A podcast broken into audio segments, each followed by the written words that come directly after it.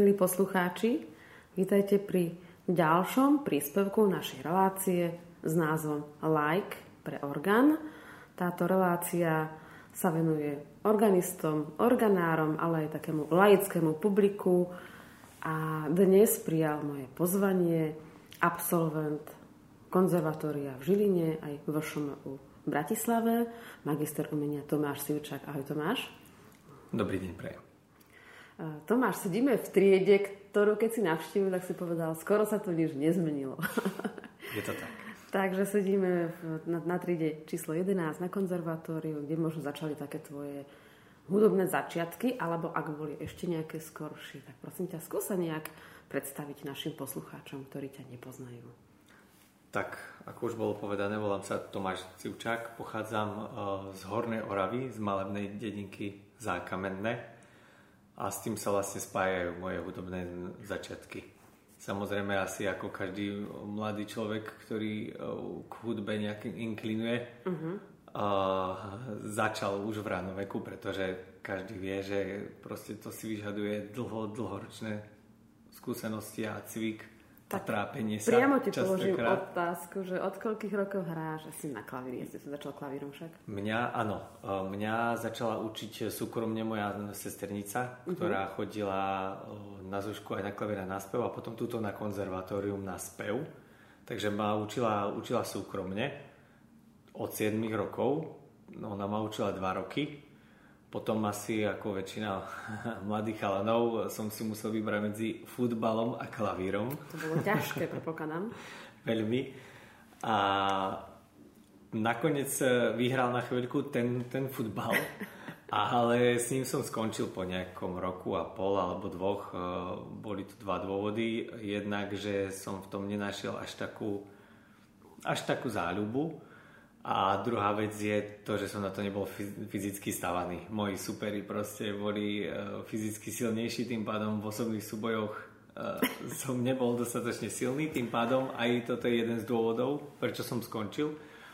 Ale vždy ma udivovalo e, ako organisti u nás, napriek tomu, že nie sú hudobne školení, ako mhm. dokážu skvele ovládať ten nástroj. Takže k orgánu som mal vždy veľké, veľké sympatie tak som si povedal, že teda, že sa k tomu klavíru vrátim, pretože som vedel jednoducho, že na pedál nedočiahnem. Z toho ihriska do toho kostola je asi taká kľukatejšia cesta Ja som od ministroval od 5 rokov, ja som e, chodil na omšu každý deň a e, naši organisti boli tak zanietení, že uh-huh. naozaj každá, každá jedna omša bola hraná. Takže e, tej hudby v kostole som sa napočúval teda hm, poriadne a vždy som bol s ňou v kontakte. No, tak vnímam to teda tak, že buď ste mali aj veľa organistov, že jednoducho sa dohodli v rámci toho týždňa, lebo nie je to štandardom, že cez týždeň sú tie omše hrávané. A druhá vec je, asi ste mali dobrý nástroj. Máme, máme výborný nástroj. Keď som bol menší, vtedy sme mali len jeden kostol. Nový kostol Sv. Jozefa bol len v štádiu stavby. Uh-huh. Máme uh, orgán vo Farskom kostele od firmy Rieger Kloss Opus 3018, čož uh, samozrejme je to zvukovo... To je také niečo povojnové, ale celkom dobré. Áno, áno, má to dva manuály, tri jazykové registre, uh, super spojky, subspojky, ako ten orgán má naozaj výborný, výborný zvuk. Uh-huh. Uh, takže na tie dedinské pomery, široko, ďaleko, teda si dovolím tvrdiť, že máme najlepší nástroj. Ja tak zvyknem spomenúť, že daný nástroj v nejakej danej dedinskej lokalite alebo okrajovej lokalite nemusí znamenať, že práve ako aj ty spomínaš, že to nástroj bude nejaký taký, že zanedbaný, ale skôr si myslím, že asi e, estetičnosť prostredia a tá duchovná sila v tom kraji a určite tam musel byť svojho času osvietený organista, proste presadil návrh takej dispozície, ktorá nás teraz po časoch ako keby udivuje, že aha, že po druhej svetovej vojne v danej lokalite bol taký, taký v podstate skoro až koncertný nástroj. Lebo nejaká obdobná situácia je u nás v Hriňovej, kde máme koncertný rozsah manuálu a pedálu, hej, po C4 a pedál po G1. A to keď som rada hovorím tú príhodu, ukázala pani profesorke Zemianové, tak ona hovorí, na čo mi ukazuješ dispozíciu z rozhlasu a kedy si sa tam dostala. Hovorím, no tak to je od nás z dediny, no, takže niečo podobné. Takže vy si tak spomenúť, eh, spomínal si tri jazykové registre, mm. rozsah manuálu, aký máte ho? Rozsah manuálu je veľké C až G3. Uh-huh. A to je slušné. Áno, veľmi, veľmi. Áno, Ten a- orgán, áno, A pedál? pedál má F-ko? veľké C až F. Tak, ale aj to je fajn, lebo mohli dať iba po to Dčko. Áno, áno, áno, úplne to, to stačí. História toho nástroja je vlastne taká, že um, tam v tom kostole bol jednu manuálový orgán, aj keď s pedálom a ten bol nedostačujúci jednak pre ten priestor. To bol nejaký starší mechanický nástroj? Áno, áno. A, ale teda to bolo nevyhovujúce jednak pre ten priestor a keď e, celý kostol začal spievať, tak to proste ten orgán nestačil. Neutiahol. No. Tak e, sa nejak skontaktovali e, samozrejme s, s Krnovom kompetentní a oni mali e, postavený už orgán, e, ktorý mal smerovať do Juhoafrickej republiky. Ale to už je druhý nástroj, ktorý mal tento osud. Ja neviem, či v Africkej republike tak boli žiadané naše orgány. ale jeden v Žiline máme taký istý. ktorý Áno. tiež mal ísť do Juhoafrickej republiky. Neviem, či si robili konkurs krnováci. Áno. Možno, a kde, kde presne? A teraz je ten nástroj postavený v evangelickom kostole. Aha. Tak, to je pre mňa novinka. No, a mal byť postavený v roku 1941 na tým, že boli vlastne vojnové Mhm. roky, tak myslím, že kvôli tej logistike, Áno, kvôli presunu, že to nešlo, že bola vojna. Tak vtedy asi podobný osud e, postretol aj tento nástroj, no Mhm. a keďže prejavila naša farnosť e, záujem Záujem. o nový nástroj, tak im sa to aj hodilo, že nový nástroj novo postavený e, majú kam dať. Ale vieš čo, chcela by som vedieť práve ten priestor, že kam to malo ísť do tej Afriky. To ma tak zaujíma. Teraz spätne, vieš, že čakali, čakali chudáci a Pre mňa to bolo obrovské prekvapenie. Zistil som to vlastne až v prvom ročníku na konzervatóriu, keď mi a môj pán profesor Muška dal za úlohu Zistiť niečo nástroji. zistiť niečo o, o nástroji v rámci Mhm. semináru. No a vtedy som teda hľadal nejaké materiály v koronike na fare, pýtal som sa aj tohto organistu Jaroslava Žatkuliaka, ktorý tam je do, do dnes, to je ten veľmi zanietený, ktorý sa aj stará o, o ten nástroj. No a on mi povedal túto históriu a aj mal nejaké, nejaké dokumenty a vedomosti, tak od neho mám práve tieto to informácie. je zaujímavé, aké osudy majú nielen kostoly, ale aj orgány. Úplne taký tvoj prvý hmatový kontakt s orgánom bol priamo v rodnej obci? Alebo... Áno, áno. A áno. koľko si mal rokov? Pospomínaj. Dosiahol si 12, nohami... 13. Dosiahol si nohami... O, vtedy pedál? už áno, vtedy už áno, ale to som hral nejakú e, dvojhlasnú invenciu, že tam v podstate som si uh, mal, boli tam také dlhšie zadržané tóny, ktoré v klavíri proste sa dalo S pedálom. Dalo sa to hrať samozrejme aj na orgáne, takže som si to vyskúšal. Raz po Svete Omši som prišiel za tým pánom organistom a že by som, by som si to teda chcel skúsiť. A on e, bol teda veľmi šťastný, pretože ako som už povedal, Áno.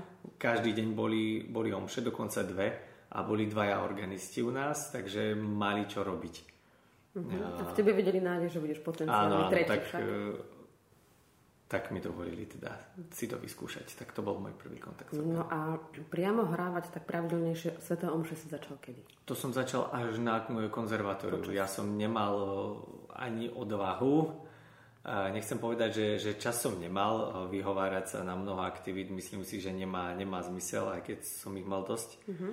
Ale v prvom rade si myslím, že tá úroveň hry v kostole musí byť čo najvyššia. Práve my sme tí no, nositelia, e, ktorí by tento názor mali presadzovať. A vtedy som sa nepovažoval za hudobníka, ktorý dostatočne kvalitne sprevádza liturgiu. Alebo ja to ešte možno ináč pomenujem, ešte si v sebe cítiť takú veľkú pokoru pred tým, čo môžeš, ale ešte si nedosiahol, ohľadom také tej prípravy aj um, chápania a možno si potrebovať také tie učňovské roky zažiť treba tu v kostole Svetej Barbory, neviem ako, ale myslím, že kolega tak vám ponúka takú možnosť praxe však. Áno, áno, áno. A a už to bola potom, keď si v krajskom meste zvládol omšu, tak už potom ju dáš. Vieš? Áno, áno. Ja som vždy mal najväčší rešpekt e, ani nie tak voči piesňam alebo žalmom alebo stálym častiam omše, ktoré sú znotované v liturgickom spevníku, ale skôr odpovede. U nás boli vždy kňazi, ktorí spievali a ja som to po- počul, že jeden kňaz spieva v tej tónine, druhý v tej a tí naši organisti sú tak schopní, že všetky odpovede dokážu v každej tónine hrať. A aj on odčenáš napríklad mm-hmm. vždy v tej tónine, v ktorej spieval kňaz. No a to som, z toho som sa vždy bál, že je to v podstate jedna malá skladbička, lenže vedieť to vo, vo všetkých tóninách, ako ono to naozaj vôbec nie je sranda. Tomáš, ako prijali tvoji rodičia tvoje rozhodnutie, že chceš študovať cirkevnú hudbu? Moji rodičia sú skvelí najmä v tom, že každému z nás, mne aj mojim súrodecom dávajú voľnosť v rozhodovaní. Nie sú takí, že by nás e, na silu usmerňovali, ty nebudeš tým, pôjdeš na tú školu, pretože na tú školu už chodí niekto iný alebo nejak, niečo, niečo podobné. E, potom, keď som im povedal, že by som chcel ísť na konzervatórium, tak e, nechytili žiadnu paniku ani nič, ale mamina sa snažila skontaktovať s nejakým učiteľom, ktorý má o, také vyššie hudobné vzdelanie. Uh-huh. A tou učiteľkou bola konkrétne Julka Habošťaková, ktorá učí na základnej umeleckej škole v Námestove. Ona učí klavír aj orgán. Uh, tak sme sa s ňou skontaktovali a uh, 9 mesiacov uh, som k nej chodil na, na prípravu na konzervatórium. Vybrali sme repertoár. To som nacvičil pomerne rýchlo, ale priznám sa, že keď si teraz uvedomím, že s čím by mali študent na, konzert, na konzervatórium na príjmačky, tak to nebol vhodný repertoár, ale našťastie sme vybrali dva vtedy. Mm-hmm. Stihol som nacvičiť oba, no a s tým druhým, s tým náročnejším si som potom tu zabodoval, na, na príjmačky. A pamätáš si, aké si hral skladby na klavíri na príjmačkách? Hellerová etida, opus mm-hmm. 45, uh, Lavína a aké číslo konkrétne v tom opuse to je, to si nepamätám, ale myslím, že dvojka. Uh-huh. Potom Grigo Valčík, opus 12. To si pamätám. Tak to si dobrý. A... Alebo to bolo také prelomové, že to tak človeku utkvie v hlave. To boli, to boli pr- prvé také skladby, ktoré... No, no, a som, tie, tie som si najviac užíval. Ako Julka Boščaková vyberala skladby perfektne. Ja keď som hral na jej triednych koncertoch, ona vyberala skvelé skladby. Každému žiakovi to, to sedelo a hrali úplne super. Mm-hmm. Ja mhm. som išiel eh, medzi poslednými a keď som ich počul, ako, ako hrali, tak som tak nejak aj stres do, dostal. No, no, no, no. Takže to bolo naozaj uh, veľmi, veľmi plodné vtedy a ona má vlastne obrovskú zásluhu na tom, že som sa tu dostal. Uh, Tomáš, máš nejakého obľúbeného hudobného skladateľa? Nemusí to byť iba organový, na toho sa pýtam neskôr, mm-hmm. ale z takého tvojho raného hudobného dospívania, spomínal si Griga, Bacha. Áno, uh, tak Edward Hagerup Grieg to je akože uh, môj favorit, čo sa týka klavírnych skladeb aj vo, pri výberoch uh, uh-huh. skladeb pre mojich žiakov. Uh-huh. Uh, tie skladby sú veľmi pestré, farebné, Mnoho z nich ani nie je tak technicky náročných, ale ten zvukový efekt e, je pôsobivý. Mhm, je pôsobivý a tí žiaci to veľmi radi, radi hrajú. Aj mm. potom to frázovanie im ide akoby, akoby samé on, mm-hmm. od seba. Mm-hmm. Tá hudba je perfektne, perfektne napísaná. Mm-hmm. A z tých organových autorov počas štúdia na konzervatóriu ťa tak viac oslovil ktorý? Tak to bol Cezar Frank. Mm-hmm. To bol pre mňa dovtedy neznámy skladateľ ale prvú skladbu som od neho hral v druhom ročníku, to bolo Cantabile a to bol pre mňa veľký zážitok. E, zo začiatku aj veľké trápenie. Áno, ale však ty máš veľkú ruku, takže na rozsah asi ani nie, skôr na rozčítanie však. Áno, áno, to bolo, to bolo veľmi, veľmi, veľmi náročné pre mňa, pretože ja som to vtedy skladby s toľkými krížikmi a rôznymi posúkami ešte nehral, takže áno, Nahral si mi, spomínal si na svoj včerajší pokus sa začítať do Frankovo finál a tam má jedno miesto, ktoré by mohlo pekne byť napísané v obyčajné B-dur alebo H-dur, nie, on tam dal e, cez dur, hej, a takže som si tam isté miesto doslova prelepila iným notovým prepisom mojim, že sa mi to bude zrakovo lepšie čítať, no ale moc som si nepomohla, lebo hneď v ďalšom riadku to už zase bolo v inej tónine. Čiže tak, čiže tak človek viac musí vnímať tie klávesy, ktoré sú mm-hmm. to. Mhm. Ale áno, on sa vyžíva v takých tých dvojitých posúkach, takže je to načítanie dosť také náročné. A zase na druhej strane je tým pádom ten človek nutený o, sa na, naučiť ten notový text na, na spamäť a už ísť po tom zvuku. Že v tomto to má veľké, veľké výhody. Aj pre tých žiakov mnoho organistov tým, že tam proste riešia počas hry ďalších milión vecí, okrem len tých tónikov, tak, e, tak vnímajú len ten postup tých tónov alebo klávesov. Ale Cezar Frank píše svoju hudbu, takže tam bez sluchovej kontroly hrať jeho skladby mu vôbec nejde. Čítala som o životopise Kloda Debussyho presne príhodu so Cezarom Frankom, ktorý na Parískom konzervatóriu mal nejakú hodinu kontrapunktu, ale vedel, že to tých poslucháčov kompozície až tak nezaujíma, tak si sadol za veľké trojmanuálové harmónium a improvizoval. A improvizoval s privretými očami niekoľko hodín. A keď otvoril tie oči, tak jediný, ktorý tam ostal počúvať, bol Claude Debussy. Takže áno, to je vlastne to unášanie sa tým, tým zvukom. A zase sa ešte hovorí, to si pamätám, mm, prúpovidku z Košíc, z konzervatória, spomínala pani profesorka Zemenová, že Franka hrá dobre ten, ktorý je 40 rokov nešťastne zamilovaný. Lebo jeho hudba je taká melancholická, clivá a nemá veľmi takých veľa takých radostných, má aj radostné plochy vo svojich skladbách, ale sú v menšom pomere voči tým, tým truchlivejším však. Aké si hral ešte Frankové skladby? Hmm, tak na vysokej škole som hral fantáziu Adur, to bolo vlastne na mojom bakalárskom koncerte. A, a potom na konzervatóriu ešte PS Heroic, to som to hral. To je taká povinná jazda konzervatoristov, to áno, sa dobre áno. číta, to je také bojovné, pre chlapcov mm-hmm. hodná skladba, áno. A kto ťa učil na vašom Mm, pán profesor Imrich Sabo. Áno, áno, tak tam má takú povahu citlivú voči týmto mm. romantickým autorom, aj francúzským, aj iným. Ako to teda naznačil si, pokračovalo s tebou ďalej po skončení konzervatória v Žiline. Mal si absolventský koncert kde? No, v kostole svätej Barbory, ktorý sa nachádza tuto hneď, Áno, hneď vedľa. V podstate, vidím, vidím väžu, milí poslucháči, sme blízko toho daného miesta. A potom si teda išiel na príjmačky, si zvládol, išiel si študovať na áno, áno. A ten absolventský koncert, e, tak ako už bolo spomenuté, uh-huh. som študoval cirkevnú hudbu uh-huh. a e, cirkevná hudba je e, v tom náročná, že má veľa, veľa predmetov a od toho sa odvia aj dĺžka absolventského koncertu, keďže my musíme hrať pol aj hodinu. Omšu, aj áno, pol hodinu najprv solo organ, potom celú svetú omšu a potom aspoň 15 minút dirigovať zbor boli aj pokusy tuto aj z mojej strany. A no proste požiadal som môjho pána profesora, či by som si to mohol rozdeliť. Že by som aj ano. 40 minút na orgáne hral a potom omšu so, so, zboru, so zborom ano. spojil táto požiadavka, ale neprešla. neprešla.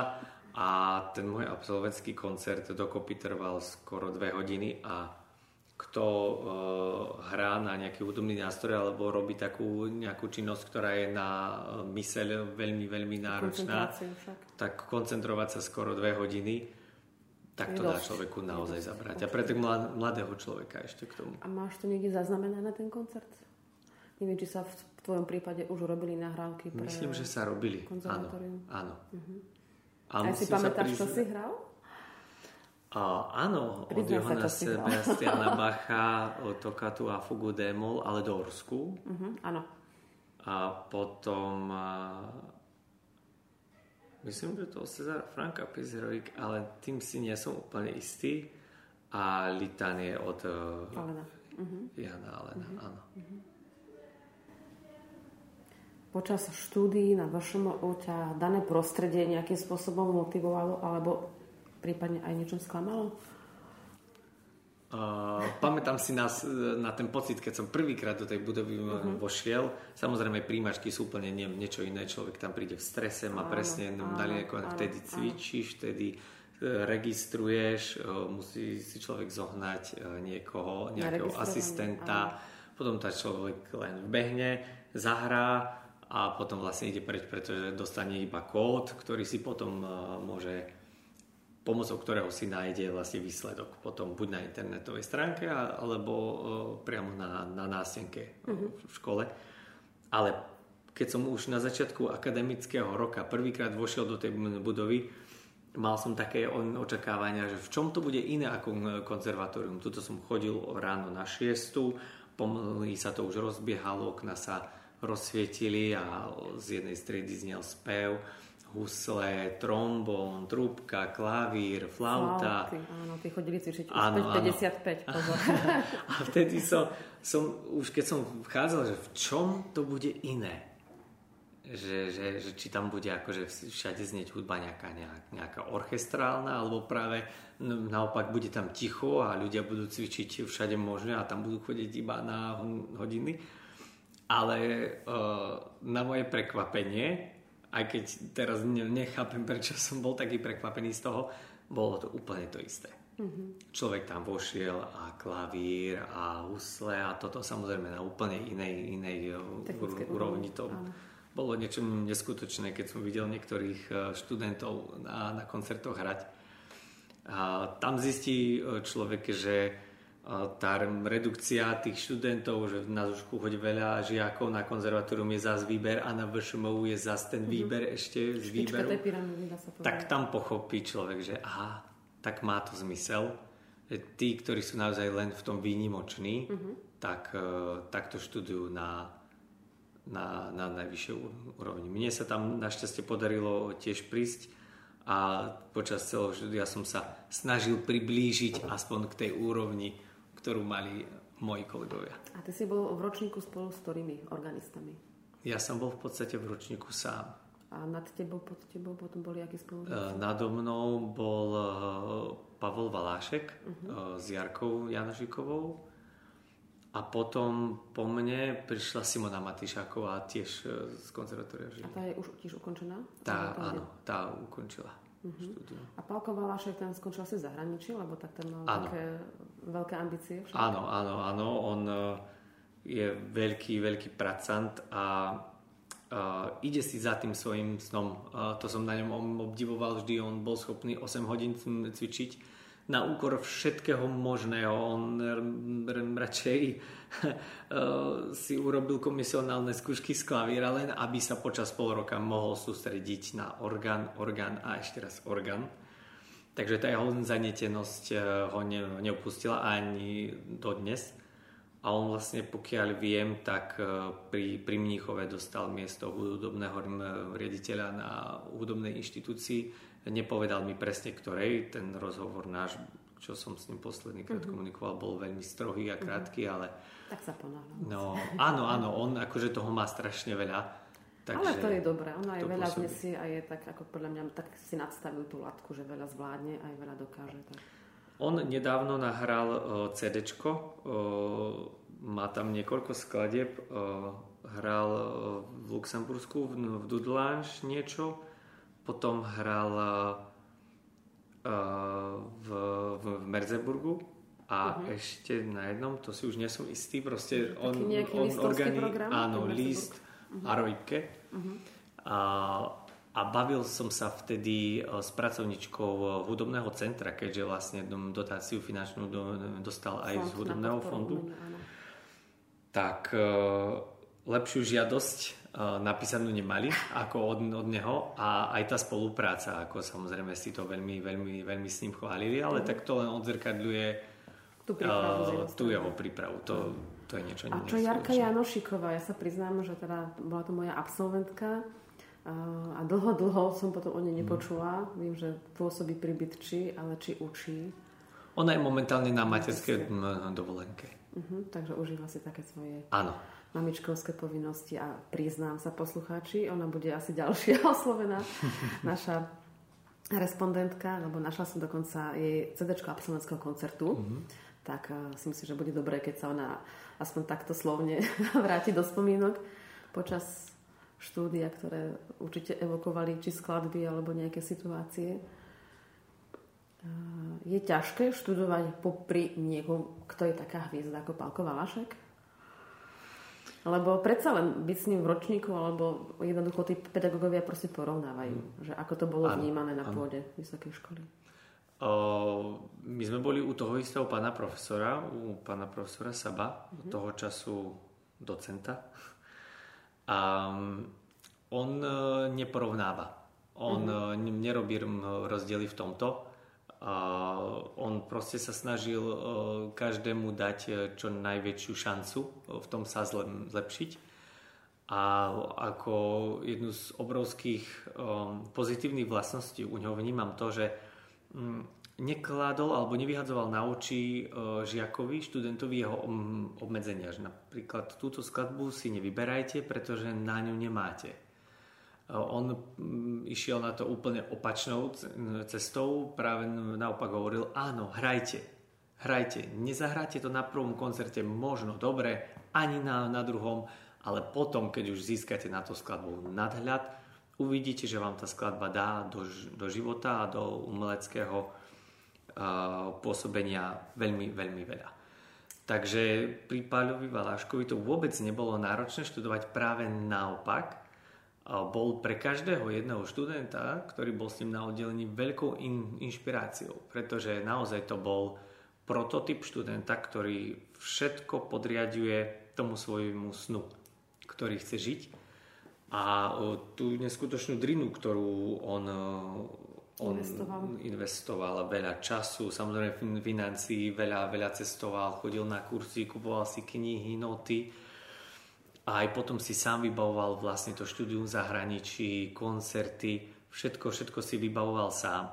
Takže popri ňom študovať e, nebolo nič zlé, e, aj keď som sa ho opýtal na nejakú poradil, problematiku, poradil, povedal, aspoň voči mojej osobe bol teda vždy veľmi, veľmi ústretový a mali sme vždy spolu korektný vzťah. Áno, plodné debaty, to si mi predstaviť. Áno, áno, to bolo veľmi časté. Áno. Naša relácia sa vysiela v nedeľu po 20. Tu máš taký čas pre organistu možno ešte taký aj aktívny alebo pasívny. Čo zvyčajne robívaš v tom čase ty? Vzhľadom k tomu, že som donedávna pôsobil v Bratislave a teraz pôsobím tuto v Žiline, tak uh-huh. väčšinou je to čas presunu. Prečestuješ? Áno. Uh-huh. A z Orav je to komplikované, alebo už máš auto? Ako sa presúvaš? Mám, mám auto, ale vzhľadom k tomu, že teraz sú voľby a tá, tie prerábky, ktoré sú na tých cestách, človek si musí Myslíš dať istú času v Terechove, áno. áno, napríklad. Je taký nejaký autor, ktorého by si odporúčil, aby si vypočuli danú skladbu a daného autora aj naši poslucháči? O, organový? Musí byť? Môže to byť, keď sa volá relácia like pre orgán, tak bolo by dobre, keby tam orgán znel. Ja som e, až v e, absolventskom ročníku na vysokej škole uh, dostal e, do ruky noty od skladateľa Bedřicha Antonína Wiedermana. Uh-huh. Samozrejme, poznal som ho už skôr, uh-huh. Ale uh, vtedy som ich dostal do rúk. Konkrétne to bolo Noturno a Toccata Fuga F-moll. A tieto dve skladby by som odporúčal každému si vypočuť. Ja som mal tú čest ich hrať na svojom absolventskom koncerte diplomovom vo Veľkom evangelickom kostole uh-huh. v Bratislave. Uh-huh. A ten orgán je na to ako stavaný a pokiaľ je tá skladba znie na dobrom nástroji, to je neskutočne farebná hudba, harmonicky veľmi pestrá, je tam veľa kontrapunktu, ale aj veľa impresie, veľmi, veľmi pestrá hudba. Takže ak môžem odporučiť, tak Bedrich Antonín Wiedermann. Dobre, poprosíme potom technickú režiu, nech nám túto našu predstavu splní a vsunie do relácie. A ešte aj nejaká ďalšia? Treba sa z nejakého obdobia staršieho, lebo však Widerman je také prelom mm-hmm. 19. a 20. storočie, Áno. taký neskorý romantizmus, dá sa povedať, mm. alebo už aj neviem, čo povedať, ranný impresionizmus. Ešte expresionizmus to nebude. Uh, tak zase mi ide do, na do hlavy, na myseľ, uh, na myseľ pardon, uh, hudba slovenských autorov, ale to je tiež 20. storočie. Tak kľudne, no, povedz, ktorý autor? Tak Jan Zimmer, Preludium a dvojita fugacizmol, uh-huh. to je... Pecka. To je dobrá vec. To je perfektná vec. Uh, mnohí si to dokonca milia so, so, so skladbami Maxa Regra, čož je už teda naozaj vysoko postavená latka. Ale z tých starších eh, mňa eh, vždy eh, veľmi poteší, keď počujem Tokato a Fugu Demol, ale Dorsku od Johanna Sebastiana Bacha. To, to je, to je, ale to je ťažká. To je, je, no. je, ale... To je koncertne postavená, veľmi pekne, mm-hmm. tam tie striedačky mm-hmm. manuálov. No tak aj toto by sme mohli vsunúť do relácie. A mm, tvoje dirigentské aktivity, ešte máš nejaké? Keď si študoval cirkevnú hudbu, potom vlastne ano. na vašom si študoval orgán? Ale... Áno, áno. Už len potom. Už, už len, nie, že by to bolo menej, ale na ten objem činnosti. Uh-huh. Si ešte niekde aktívny dirigent? Alebo spievaš?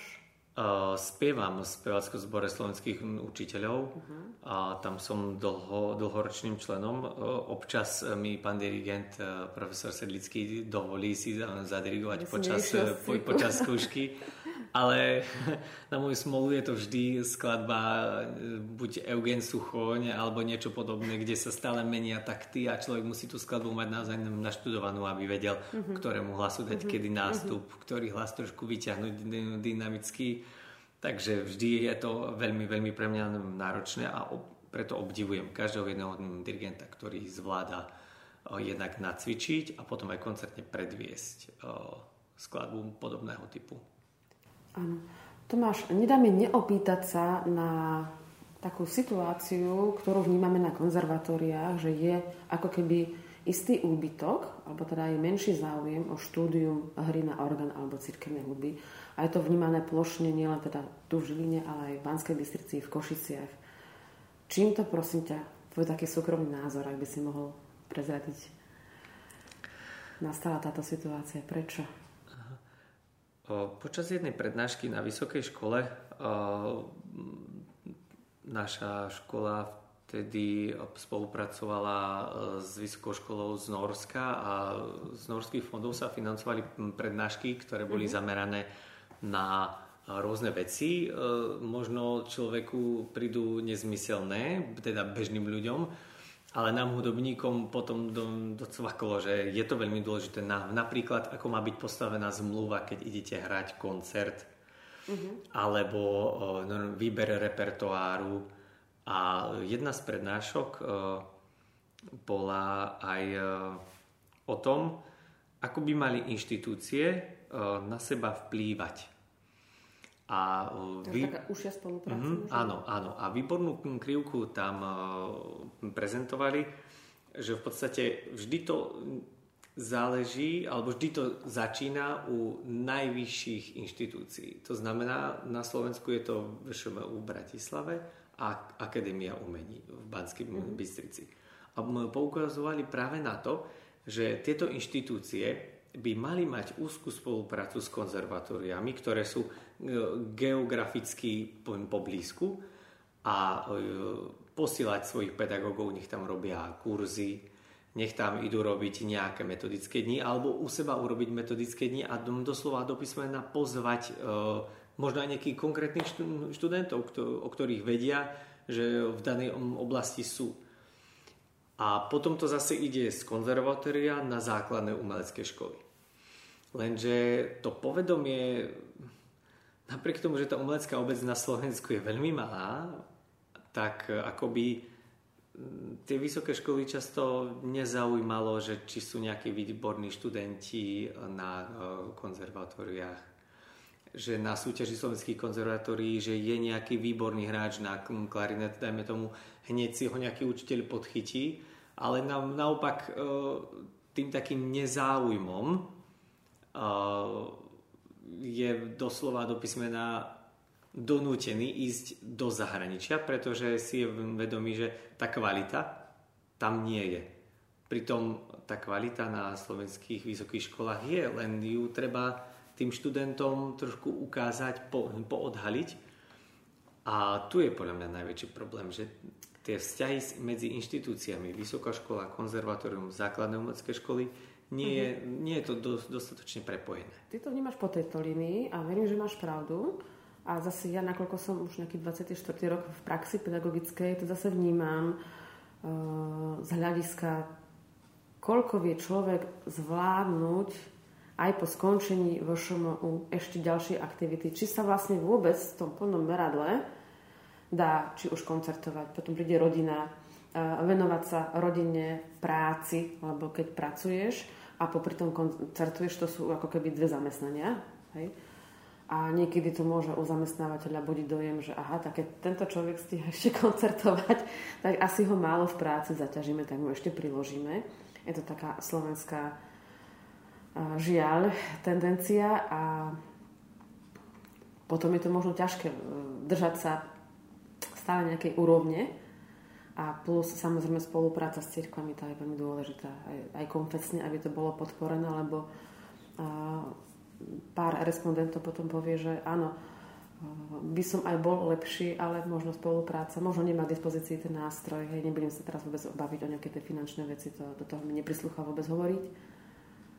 Takže asi, asi by to malo viacero riešení a možno by to aj chcelo nejako v nejakej také väčšej štúdii eh, rozvinúť a možno taká vaša aktivita od vás mladých, lebo vlastne vy ste takí ešte s tými ideálmi, my to už možno vnímame cez takú nejakú inú životnú skúsenosť a presne napríklad sedíme v triede, kde sa nám dneska okrem orgánu klavíra zjavila aj harfa. No dúfam, že to nebude aj harfová trieda. A dúfam, že sa z tejto triedy nestane trieda nejakého kolektívneho vyučovania, ako sa stalo na Košickom konzervatóriu. Tak e, ja len stále zopakujem to, čo hovorím dosť často a rada. Keď máte vo svojom okolí ľudí, mladých ľudí, e, prípadne aj deti, ktorých orgán baví, tak im umožniť všemožne aby pri tom nástroji mohli eh, získavať prvé skúsenosti, prvé prekvapenia, prvé zázraky z toho nástroja, lebo je to naozaj kráľovský nástroj, ktorý dvíha ducha a potešuje dušu. Včera som mala zážitok, učila som takú štvororočnú škôlkarku a prišla s takou knižočkou koliet, kde mala očíslované taký, taký klavírik, naozaj to malo, aj neviem, 5 x 30 cm, taká malinká klávesnica. No ale vedela veľmi pekne čisto spívať koledu Narodil sa Kristus Pán. Takže, hoď je teda ešte november, tak som povedala, dobre, tak si to zahráme s týmto tvojim nástrojčekom. A potom som ju sprevádzala doma na organe a ona má už v sebe takéto pódiové cítenie, že si pekne vystúpila na také schodíky, čo mám doma pri nástroji, chytila sa zábradlia, bezpečne sa uklonila, odspievala si to. Bolo to veľmi, veľmi rozkošné. Krásne to zaspievala, dúfam, že tú nahrávku ešte nájdem a možno sa nám bude aj hodiť ako také povzbudenie, taká perlička. Takže nebráňme aj deťom, aby sa dostali k týmto nástrojom. A ty, keď učíš na základnej umeleckej škole, teda ešte prezradím ďalšie tvoje portfólio aktivít, máš aj žiaka na orgán? V Bratislave, kde som pôsobil, som mal. Uh-huh. Bohužiaľ prišla COVID Korona. doba. Uh-huh a, tak e, jednoducho to distančné vyučovanie nie je veľmi prajné. Tí študenti mali doma klavír, aj on mal doma pianino, aj keď bývali v byte, čo už bolo úplne skvelé, lenže tá organová skladba si nám predsa vyžaduje orgán. Ano. Napriek tomu, že mnohí ano. si myslia, že ano. je to to isté ako klavír, nie je to to isté ako klavír. To potom môže byť to isté aj klavesový a akordeón, rovnaké ako klavír, nie je len to má tie biele a čierne veci na Podľa mňa orgán sa dištančne učiť nedá. nedá, nedá. A ešte to bolo zlé, opäť sme pri tej náklonosti uh, cirkevných hodnostárov uh, k týmto študentom mali s miestnym farárom veľmi korektný vzťah. Uh, tak sa odvážil ho raz opýtať, že kostoly sú zatvorené, pán farár, môžem si aspoň na pol hodinku denne ísť zahrať? Nikomu by to neprekážalo, napriek tomu, že aj keď bola vtedy zima, bol ochotný v bunde, kostoly sa nevykurovali. Ten farár uh, ho nie že len odmietol, ale ho aj... Uh, Nepochválil. Nepochválil, áno, to, to ste nazvali veľmi, veľmi pekne. Uh, pokáral ho za za tú jeho otázku, že vlastne čo si to dovoluje, že keď on do kostola nemôže chodiť, tak predsa nemôže chodiť ani nejaký študent, ktorý chce cvičiť. No ja si pamätám, ako som mala v podobnej situácii absolventku, eh, Betku Holášovú, ktorá sa da, dva mesiace vôbec nedostala ani ku klavíru, nie to ku orgánu a mala absolventský ročník, mala aj pekný program pripravený, Rembergerovú sonátu Emovu. No a vyšli nám v ústrety v jednom nemenovanom Žilinskom kostole, pokiaľ sa to nedozvedel miestny dozorca cirkevného zboru a ten nám dal dudku zákaz, čo bolo teda zlé, ale nejako sme to potom preklenuli tým, že mám doma digitálny orgán, tak z mojej obývačky sa stalo improvizované štúdio, aj trieda, aj, aj možnosti na nahrávanie. No len nie od každého sa dá takto vlastne žiadateľka obeta aj priestorová. Ja som tomu, moja dcera, ktorá tiež maturovala, dá najavo, že ona má hore tiež svoju prednášku a že vlastne keď ja učím orgán, tak ona nemôže mať svoje vyučovanie. Takže áno, táto, dúfam, že už uplynulá doba nám ukázala, na čo nám v skutočnosti naozaj veľmi záleží. Hej, aby sme mali k sebe ako ľudia blízko, že organisti potrebujú ten svoj nástroj a chceme hrať pre ľudí nielen ako nejaké nahrávky na YouTube, ale proste, aby sme mali ten živý, interaktívny kontakt. A preto aj tebe, Tomáš, prajem, aby si mal ako čerstvý absolvent čo najdlhšie, nielen ideály, ale aj úspešné koncerty, aby sa ti darilo nielen v pracovnom, aj v rodinnom živote. A dúfam, že sa nám podarí, možno aj u vás v rodnej obci niekedy stretnúť s našim zvedavým mikrofónom a poslucháčom môžeš predviesť váš nástroj za kamenom. Za celý realizačný tým sa s vami lúči moderátorka Marta Gáborová a môj dnešný respondent Tomáš Simčák. Tomáš, ďakujem. A ja ďakujem pekne za pozvanie.